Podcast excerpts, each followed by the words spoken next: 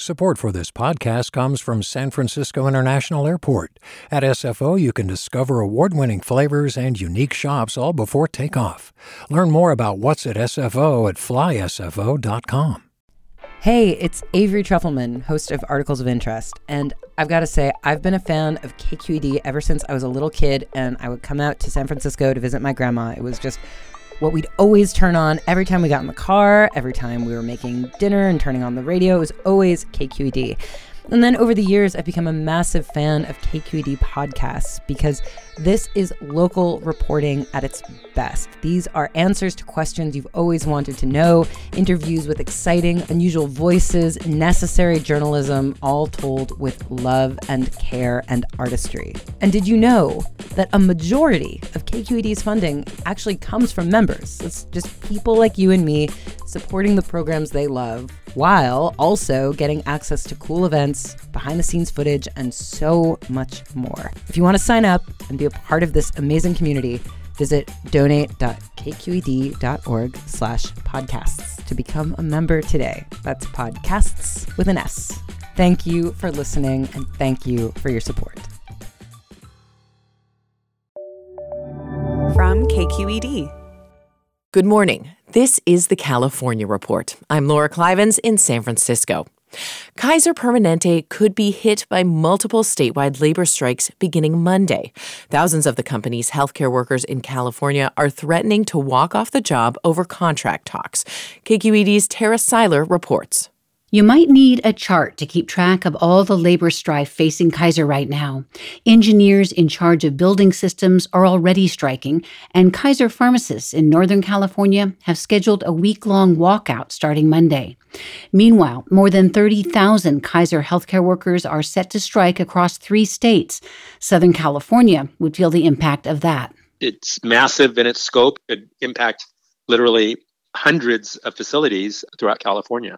Kent Wong, director of the UCLA Labor Center, says given staffing shortages, healthcare workers have significant negotiating power. They have been on the front lines of the pandemic. Many hospital workers have contracted the virus and died as a consequence to exposure on the job.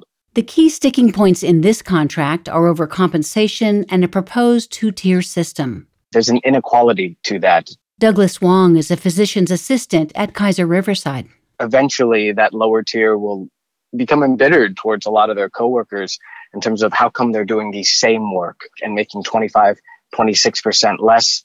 In a statement, Kaiser said it is trying to address the increasingly unaffordable cost of healthcare and the fact that wages and benefits account for half its operating costs. For the California Report, I'm Tara Siler. It's been over a week since kids ages 5 to 11 have become eligible for the Pfizer COVID 19 vaccine, and here in California, nearly 150,000 have already received their first dose. Of the counties that are reporting vaccination rates for this age group, Marin and Santa Clara are leading the way, with 13% of children already vaccinated. But many rural and Central Valley counties are showing less than a 1% vaccination rate for this age group. The COP26 climate summit in Glasgow comes to an end today, and the clock is ticking on an agreement on emissions cuts. To learn what the conference outcomes could mean for California, I spoke with Violet Saena, who heads the Bay Area nonprofit Climate Resilient Communities and is the former Minister of the Environment of her native Samoa. I also spoke to Mark Hertsgaard, who leads Covering Climate Now, an organization helping newsrooms more accurately cover climate change.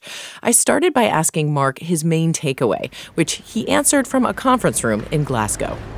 I've been here for uh, the final week of the conference. This is the week when uh, all of the negotiations come down to the end and we end up either with a text or not.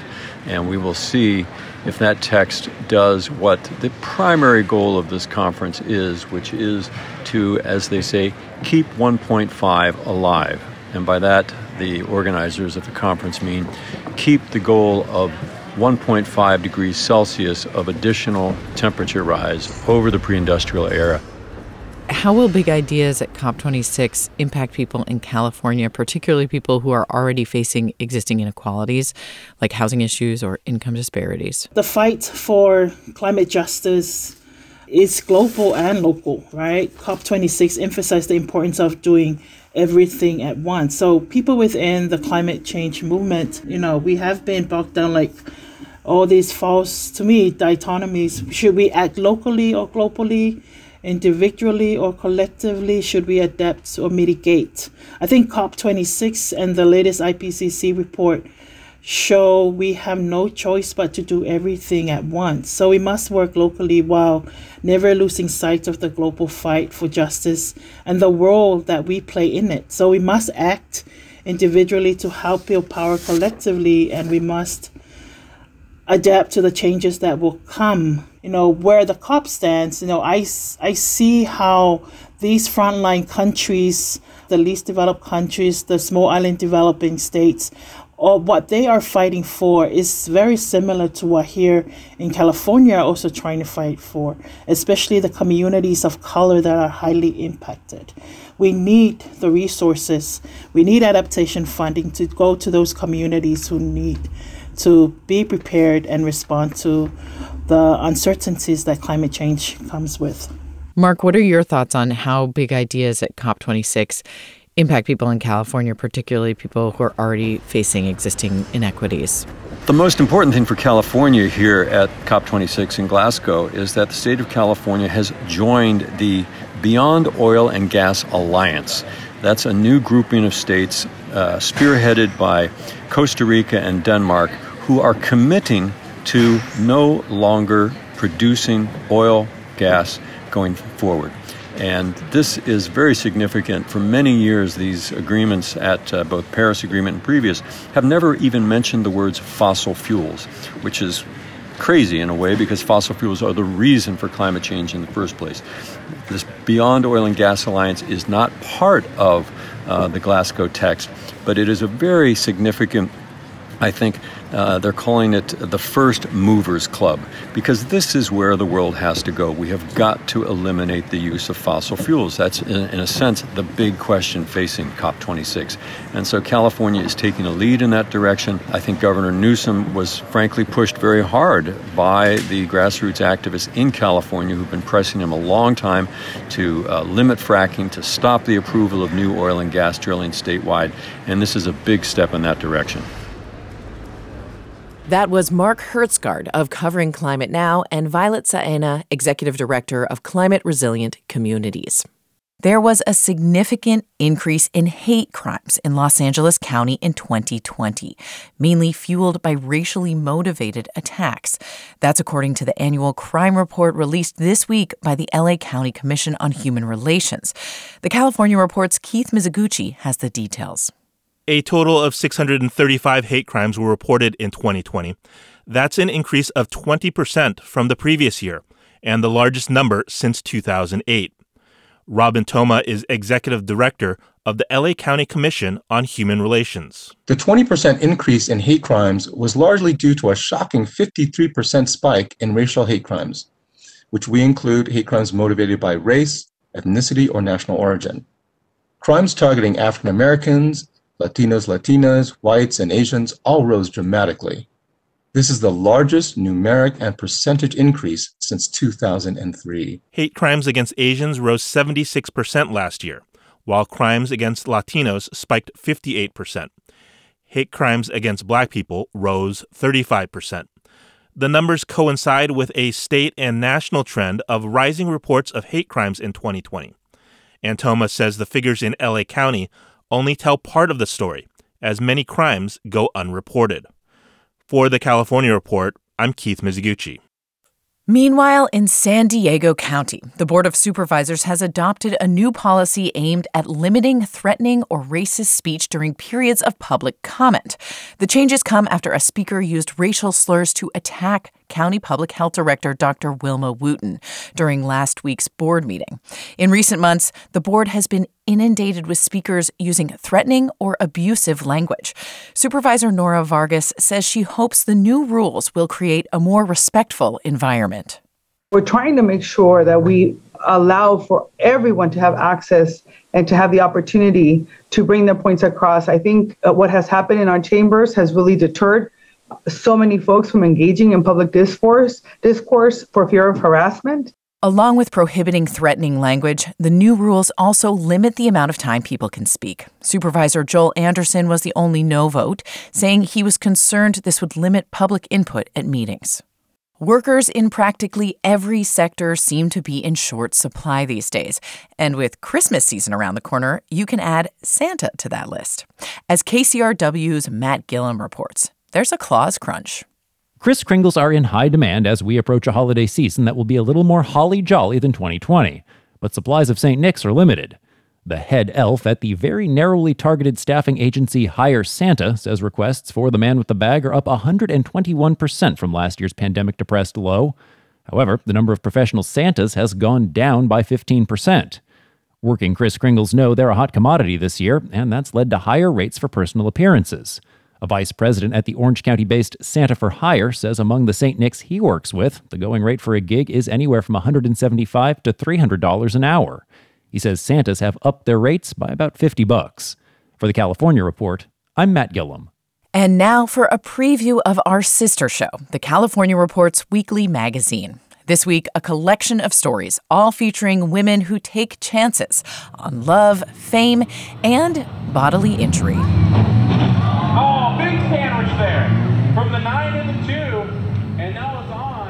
My name is Cheryl Highland from Hawthorne, California, also known as the Queen of Destruction at Irwindale Speedway. That one, this one, they all have check engine lights are still on them because these could literally come from the junkyard. Except, uh, you know, you also have giant eyelashes on the front of your. That's my, that's my, as you can see, I have them. That's my signature. Each car is decked out with the driver's personalized touches. They look like small discount parade floats. My name's Becca Doyle. I am from Ventura, which is just a few hours up the coast. We get to paint them however we want to. Uh, that's always my favorite part is decorating them. I like to put a little sparkle on my cars. And then we just go out and destroy them. There's a Buick Century painted up like a cop car. It says Party Patrol on the side, with big red beer pong solo cups stuck on the roof. There's also a car with a furry, life sized unicorn head mounted on the roof. It all seems like part performance art, part Viking funeral. I always think it's really funny that somebody went to the car lot and bought this car brand new, really excited. They got their brand new car, and they have no idea this is the send off it's gonna get. It's gonna get crushed, and people are gonna watch it, and they probably had great memories in this car. It's gonna get one hell of a send off. My name is Nicole Emma, and I'm from Burbank, California, born and raised and I'm here, my second derby, try and win it this time. What made you want to start doing this? I ran out of other crazy stuff to do. I'm not married, no kids. All the times you want to just slam into people on the freeways, you can do it here. So it's a lot of aggression getting released. There's plenty of cars left in this derby. The track you can see is starting to dry out. That means more traction for some. In 2019, I was on the 101 freeway and I was in dead stop traffic, and a car never stopped, never saw the traffic, and he hit the rear end of my car going 50 miles an hour. And that left me with substantial injuries, but it also left me with very severe PTSD in cars. Doyle tried talk therapy, she tried anti anxiety meds, then she had a breakthrough idea Demolition Derby. To hear the full Derby Divas story, tune into this week's California Report magazine on your public radio station or listen to the California Report magazine podcast. And that's the California Report for Friday, November 12th. We're a production of KQED Public Radio. Our engineers are Katie McMurran, Danny Bringer, and Jim Bennett, with assistance from Seal Muller. Our producers are Holly J. McDede and Keith Mizuguchi. Our senior editor is Angela Corral.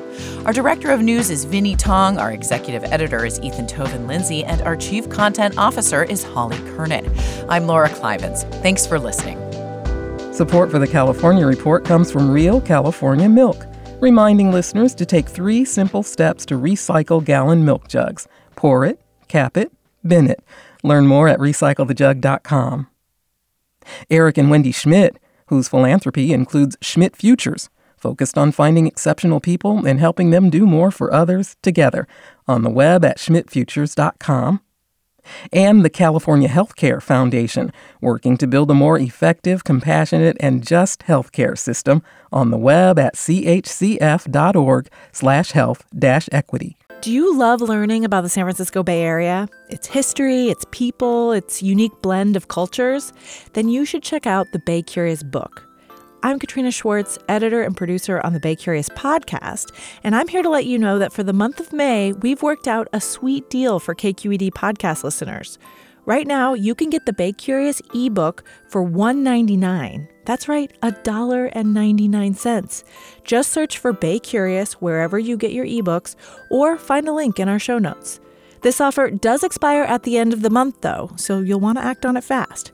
Happy reading!